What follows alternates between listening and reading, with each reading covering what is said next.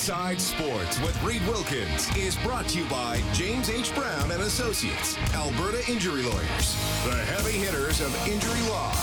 It's Michael McLeod, a shorthanded goal for the Devils. So they lead the Rangers 1-0 with 5:52 left in the second period of Game 7. Baseball tonight, top of the 8th, Blue Jays trailing the Red Sox 5-4. Back behind the net, Matthew Tkachuk gets there first, then he's upended back behind the goal. Loose puck behind the net, loose to the side of the net, jamming away is Tkachuk with Bennett. Along the near boards, Bennett finds it to the circle. Verhaeghe shot top shelf, he scores! Carter Verhaeghe top shelf, and the Panthers win it in overtime! The Panthers stun the Bruins in Boston, and the Panthers are moving on to round two! Carter Verhaeghe, the Panthers have won it in overtime! 4-3 the final, the Panthers take Game 7, and they're moving on!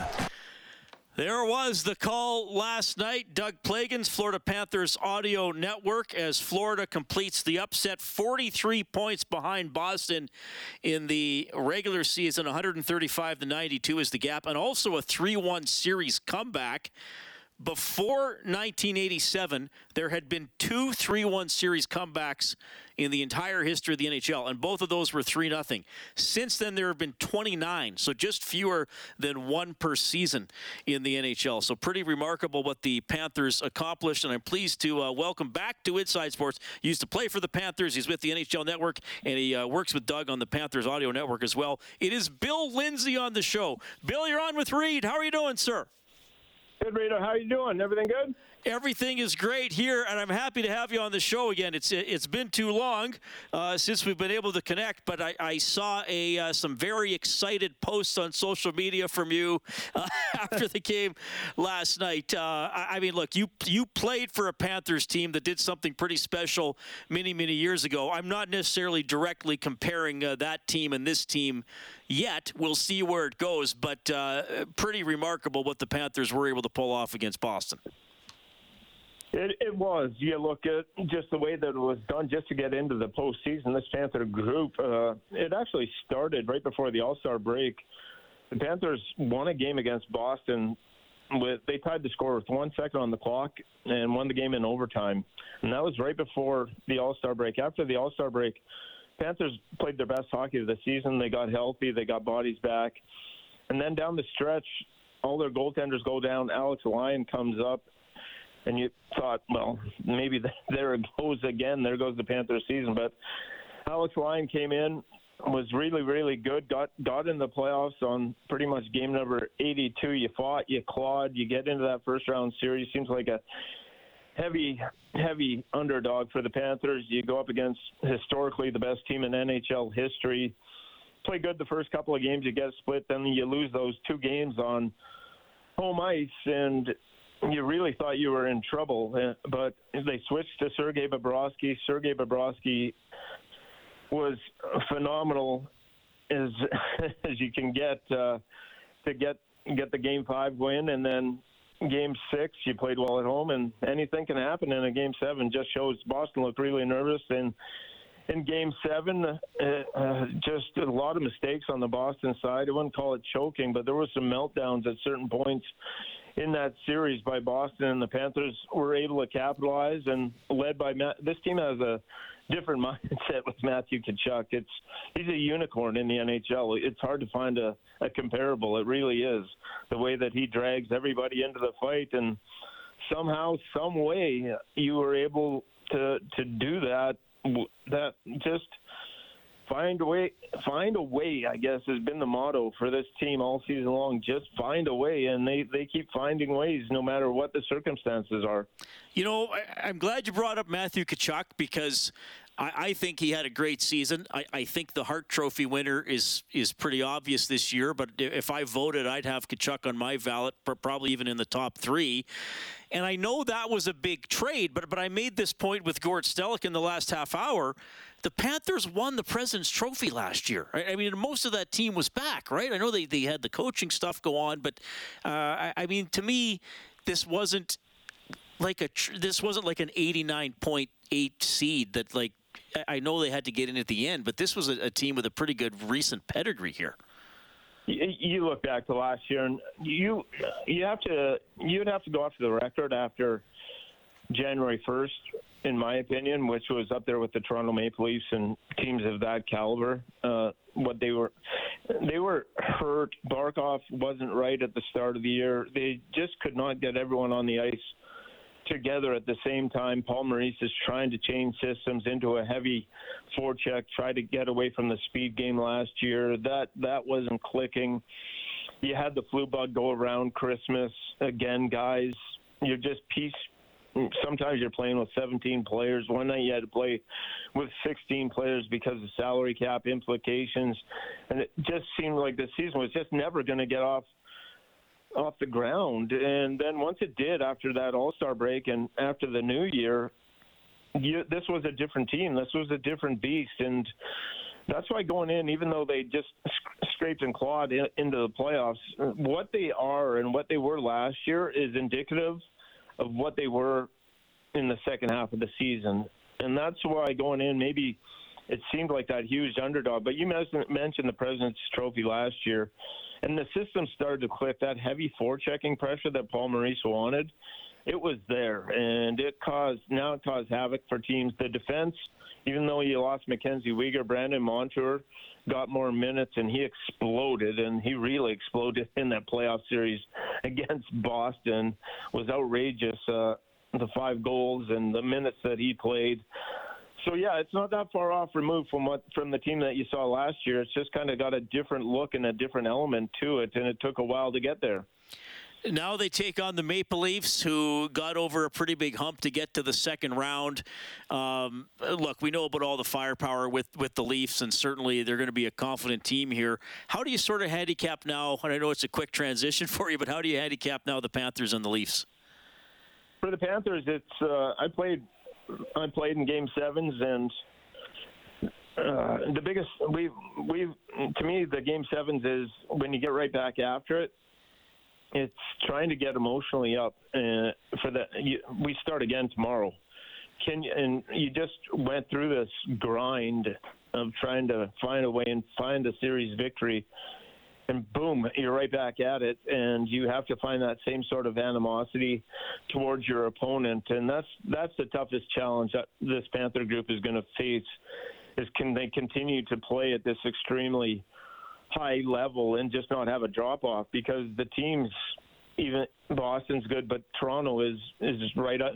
If Boston kept going, the toughest challenge to me in the East was going to be Toronto for anyone that faced them. They are that dangerous. So there's just no margin for error for this group. Sergei Bobrovsky is going to have to stand on his head, and they're going to have to continue to do those same things and play with that emotion and passion. The big question is, can they repeat it? And that, if you're not careful and you don't come out, you could look at Game 1 tomorrow, and then a couple of days later, Game 2, you fall down 2-0 in a blink of an eye. That stuff happens in the NHL, and that's what the Panthers have to be aware of. Bill Lindsay joining us from the NHL Network and the Florida Panthers Audio Network, is Florida with that incredible series win over the Boston Bruins last night. I know it's pretty late, so I don't know how much Oilers hockey you were assigned to cover or do in the first round. I mean, there would have been games that ended between, close to 2 a.m., I guess. I was covering some. I had to stay up late and watch them. I just want to ask your general impressions of the Oilers. I mean, they're obviously deeper, and I know McDavid and Drysdale had a great series. Bouchard had a really great series on the back end. Just maybe a quick thought on the Oilers now taking on the Golden Knights. Well, Vegas plays hard, and they're deep. Mark Stone, the addition to the lineup, is going to help them. It's going to be goaltending, Skinner and Bruce Law. Two kind of unexperienced guys. Who's going to be better in net? That's going to have a big impact on who wins that series. As far as Edmonton, the refs continue to call penalties, and good luck trying to stop that power play. I don't care who you are. If you had the best penalty, it just slices and dices and kills you and hurts you, and I don't see that changing. So that's huge for Edmonton. They're going to continue to score power play goals. Vegas, if they get in any kind of penalty trouble, you're going to be hurting. And you mentioned the depth of Edmonton, and I have been impressed. If you can, you don't have to get a ton, but if you get guys like Fogel, Bueckstad, McLeod, Ryan, Yamamoto, chipping in and just Derek Ryan, if you get those guys, and you can get those guys up around 9, 10 minutes, and just get McDavid and Draisaitl down into 20, 21 minutes, into that kind of area, that makes your superstars that much more effective, and it gives your bottom guys some more worth and the ability to just kind of wear down opponents. And I saw that start to materialize later in that series against LA, and that was the separator. McDavid, you can maybe control him a bit or contain him, but you're not going to stop Draisaitl and McDavid. It's just, you just have to try and limit the damage the best way you can. But if you get that underlying support, because Vegas has that. They've got it throughout. Vegas is 1, 2, 3, 4. They're coming at you, and it's pretty steady with their four lines. So if you get contributions from those bottom three lines, just any semblance to chip in, you'll see what you did in that LA series. That to me is where this Edmonton team is maybe even better than last year when they got to the Western Conference Finals. Yeah, it's going to be fun. This is such a great time of year for sure. Bill, thanks for doing this. I know you've been busy, and I know I didn't ask you this earlier, but I'm guessing I'm not the only guy that bugged you today to do a hit, and I know it's a little later out east, so thanks for hopping on here in Edmonton, man. I really appreciate it. Love having you on the show. I appreciate it. You're up in Western Canada, and that's home, man. So I'm glad to come on. Thank you so much, Reed. Right on. That is Bill Lindsay checking in, former Florida Panther, now on the NHL Network and the Panthers Audio Network, and a little bit there on Florida beating Boston, moving on to face Toronto, and his thoughts on the Oilers and the Golden Knights as well. I think he made a good point. The Oilers are deeper than they have been, well, in ages, quite frankly. Vegas, maybe not a lot of star power in terms of really, really high-end guys like McDavid and Drysdale. Yes, I know Eichel is on the team, but he was around a point a game in the regular season. But 1 through 4, they can come at you pretty hard, and that there should be more tempo to this series than we saw in the showdown between the Oilers and the Kings. I don't think we're going to see Vegas playing passive in the neutral zone like the Kings did most of the time. 780-496-0063 if you want to check in. Back in a couple of minutes, Inside Sports on Chet.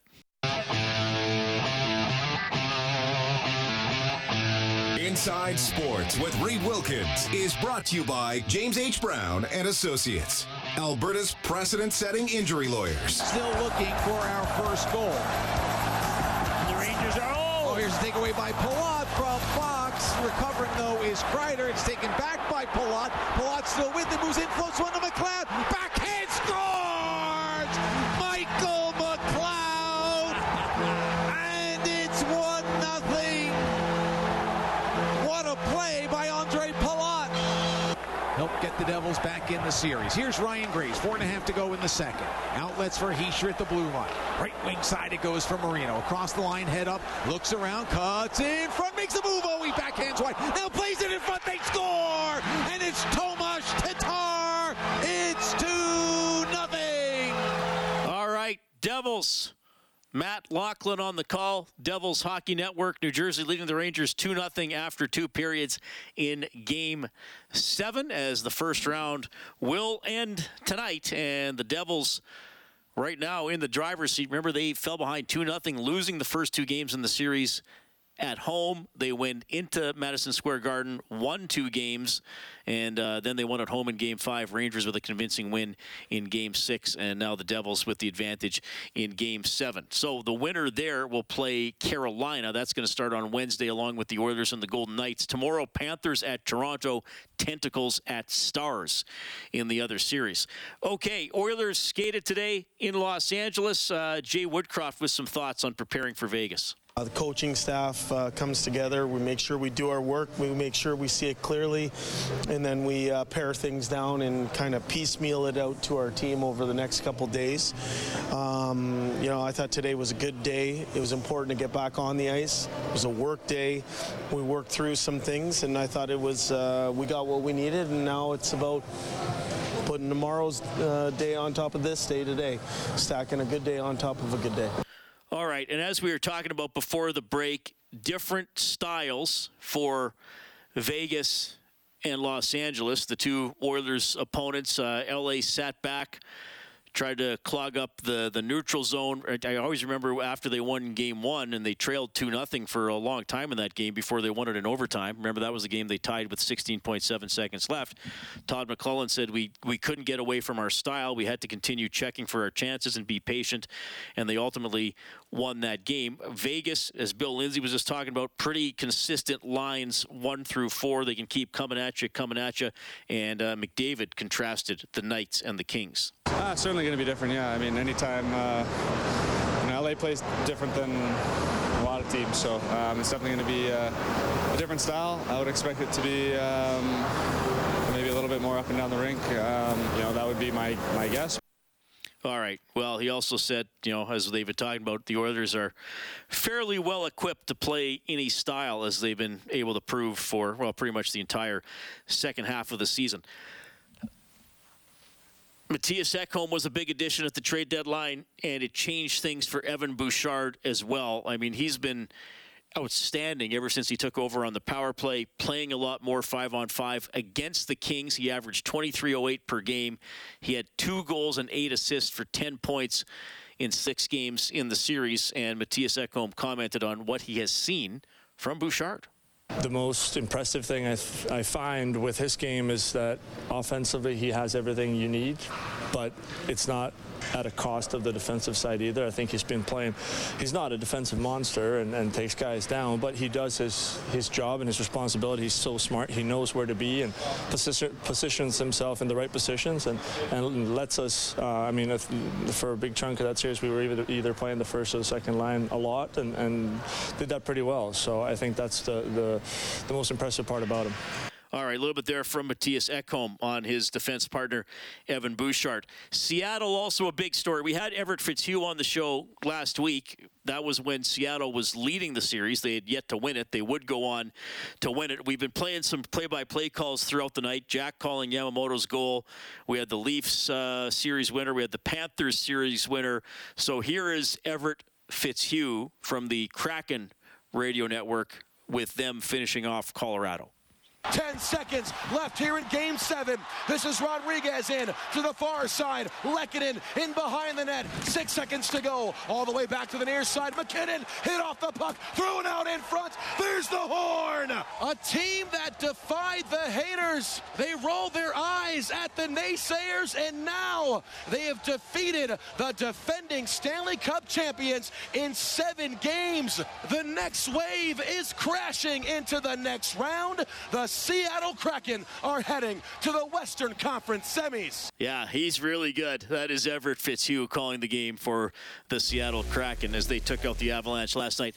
Okay, Kellen, I haven't seen anything from the NHL, but you said Sportsnet said 8 o'clock as we kind of expected. So. Just flashed it on their little intermission boards here, 8 o'clock Mountain on Wednesday. All right, so as we kind of were pretty sure, 6 o'clock face-off show on Wednesday to get you ready for the Oilers and the Golden Knights. Again, the watch party is happening for $5 a ticket on Wednesday. The outdoor watching opportunities in the Fan Park and the Plaza. Friday, Shania is in Rogers Place, so no indoor watch party, but the outdoor stuff will be a go. Okay. Stauffer has Oilers now from noon to 3 tomorrow, extended for the duration of the postseason. I'll have Inside Sports from 6 to 8. Kelly Rudy's going to be on the show. We'll keep you updated on the CFL draft as well. Thanks to Dave Campbell, the producer of the show, Kellen Kennedy, your studio producer. My name's Reed. Thanks for listening.